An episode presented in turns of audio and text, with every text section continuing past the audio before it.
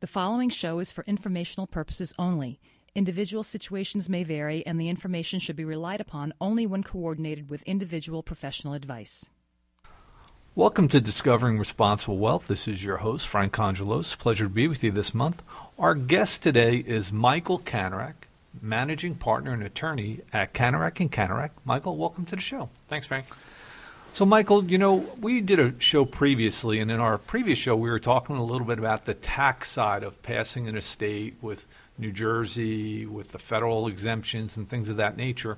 And yet, it's interesting is there's many people that won't have a, a tax problem, or it might be minimal. However, the reason for doing the type of planning that you do and for the advice that we're providing to people is to really make sure that their intent and their life's work ends up going the way that it should because it's different nowadays. I mean, we live in a world with a 50% divorce rate, perhaps even higher nowadays. Uh, forever doesn't always mean forever anymore.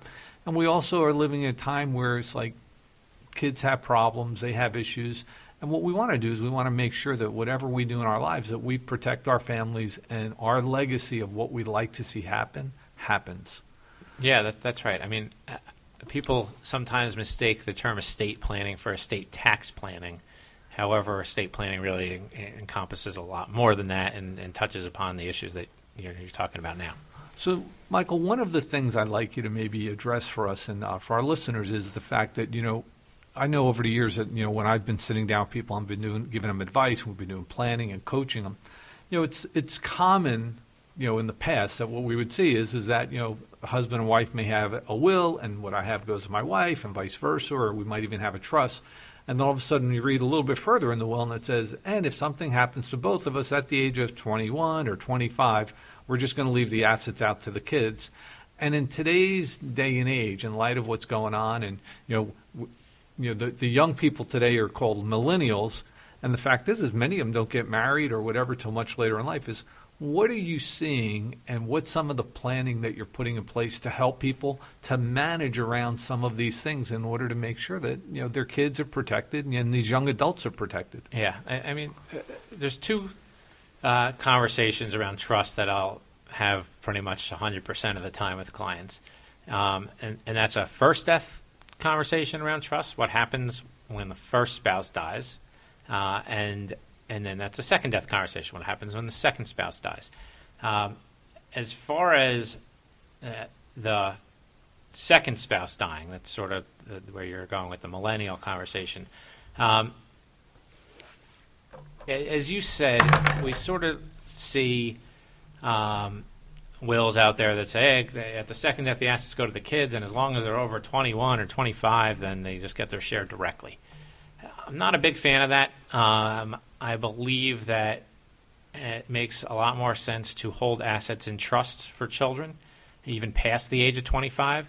Um, you know, for, for several reasons. I mean, a 25 at, at, at, this point in time can be fairly young. I mean, every kid is different. Sometimes you have a super Sometimes they're just starting out in their first job at 25 years that, old. That's right. You have super responsible 25 year olds that can handle all, anything that comes their way, and you have super irresponsible 25 year olds that can't handle anything, and you probably get everything in between. Um, but in general, I think that's a fairly young age. Two is that uh, when we terminate trusts, whether it's at 25 or 30 or 50 or whatever it is, when we terminate trusts, generally those assets will end up directly in the name of the beneficiary, in, in this case, children. Um, by ending trust and putting assets in the name of a child as opposed to in trust for the child, you know, you potentially lose a few important benefits. Um, you know, one is creditor protection. If a child um, runs into creditor problems later on in life, uh, the fact that the assets were held are held in a trust is going to be very beneficial to that child. The assets in the trust are not going to be up for grabs in a in a creditor situation in general. Um, the other reason, uh, you know, another creditor, you know, divorce.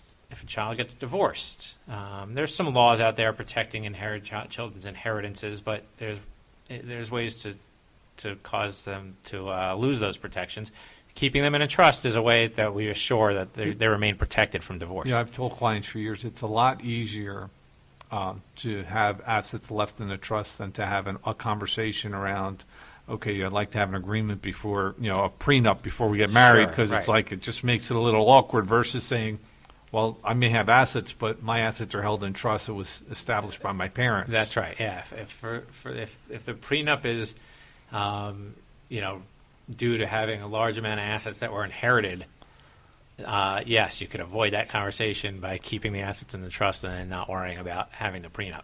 Um, you know, another advantage of the trust planning is that the assets can uh, remain in the bloodline. Uh, you know, so that if if if my parents left something to me, and they wanted to make sure that if, if something happened to me, it would go to my children, their grandchildren, right? They could set that up via trust. They could say, you know, here's we're going to hold it for you for your lifetime, but when you die, it goes to your kids, as opposed to it going to me directly when I attain 25 or 30 or 35. And now I could do whatever I want with it. I could leave it to a spouse. I could leave it to my friends. I could leave it to a girlfriend. You know, e- either way, um, you know, this way my parents get to direct. Hey, here's what's going to happen to the to the inheritance I left you. It goes down to your children. And if you don't have any children, it goes to our other children. You know, my siblings.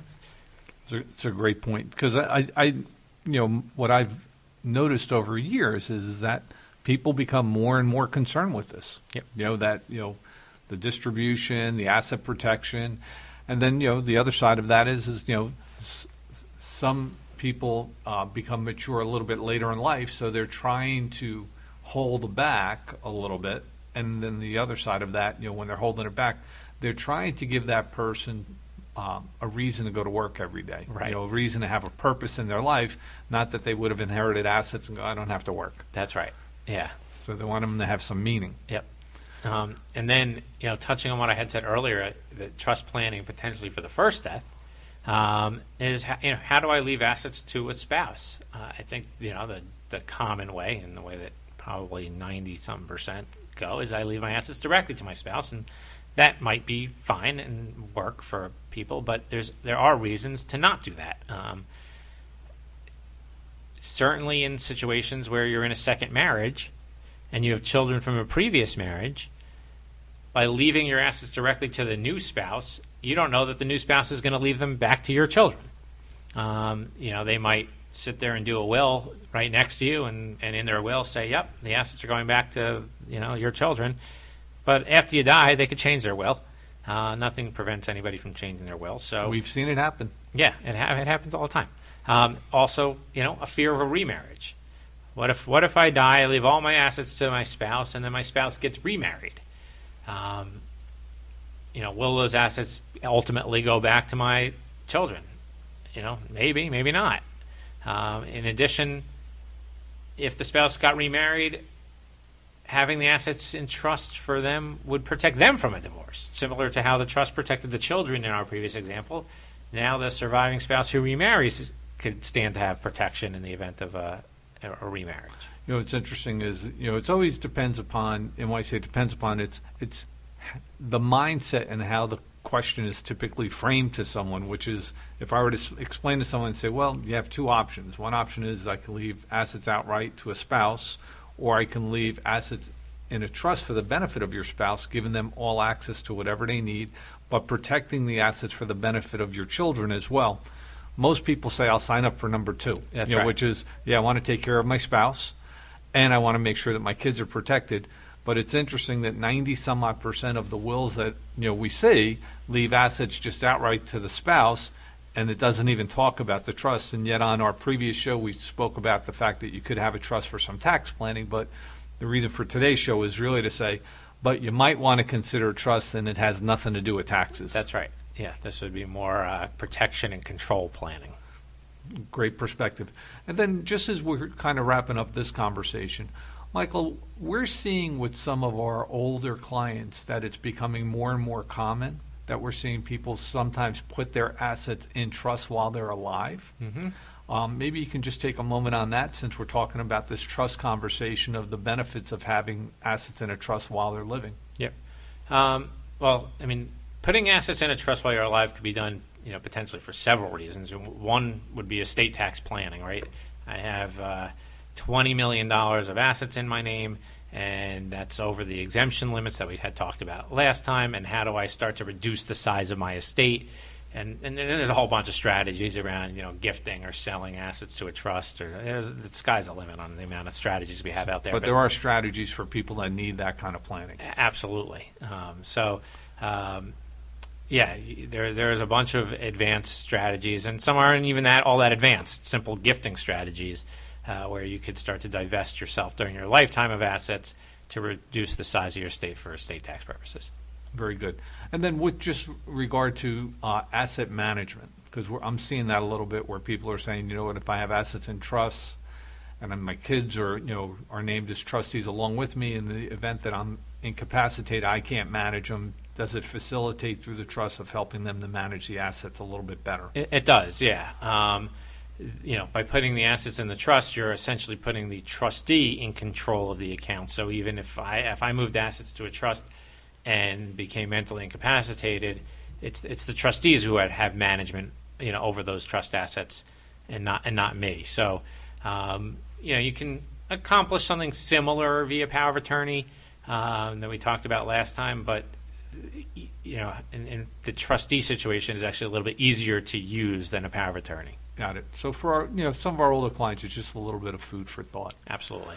Very good. So, Michael, it's been a pleasure having you with us today. For all of our listeners, you've been listening to Discovering Responsible Wealth. Our guest today, Michael Kanarek, managing partner at Kanarek and Kanarek in Wall Township, New Jersey. And this has been Frank Angelos, your host. We thank you for being with us. We wish you a great month. And again, this has been Discovering Responsible Wealth, brought to you by the Institute of Responsible Wealth. Have a great month. Advisors of the Institute of Responsible Wealth may be licensed for investment and insurance products. The Institute of Responsible Wealth is an educational division of CNA Financial Group. CNA Financial Group and its advisors are an agency or an agent of the Guardian Life Insurance Company of America, New York, New York. Securities products and advisory services offered through Park Avenue Securities, LLC, member FINRA, SIPC. Park Avenue Securities is an indirect, wholly owned subsidiary of Guardian. The Institute of Responsible Wealth and CNA Financial Group are not affiliates or subsidiaries of Park Avenue Securities or Guardian.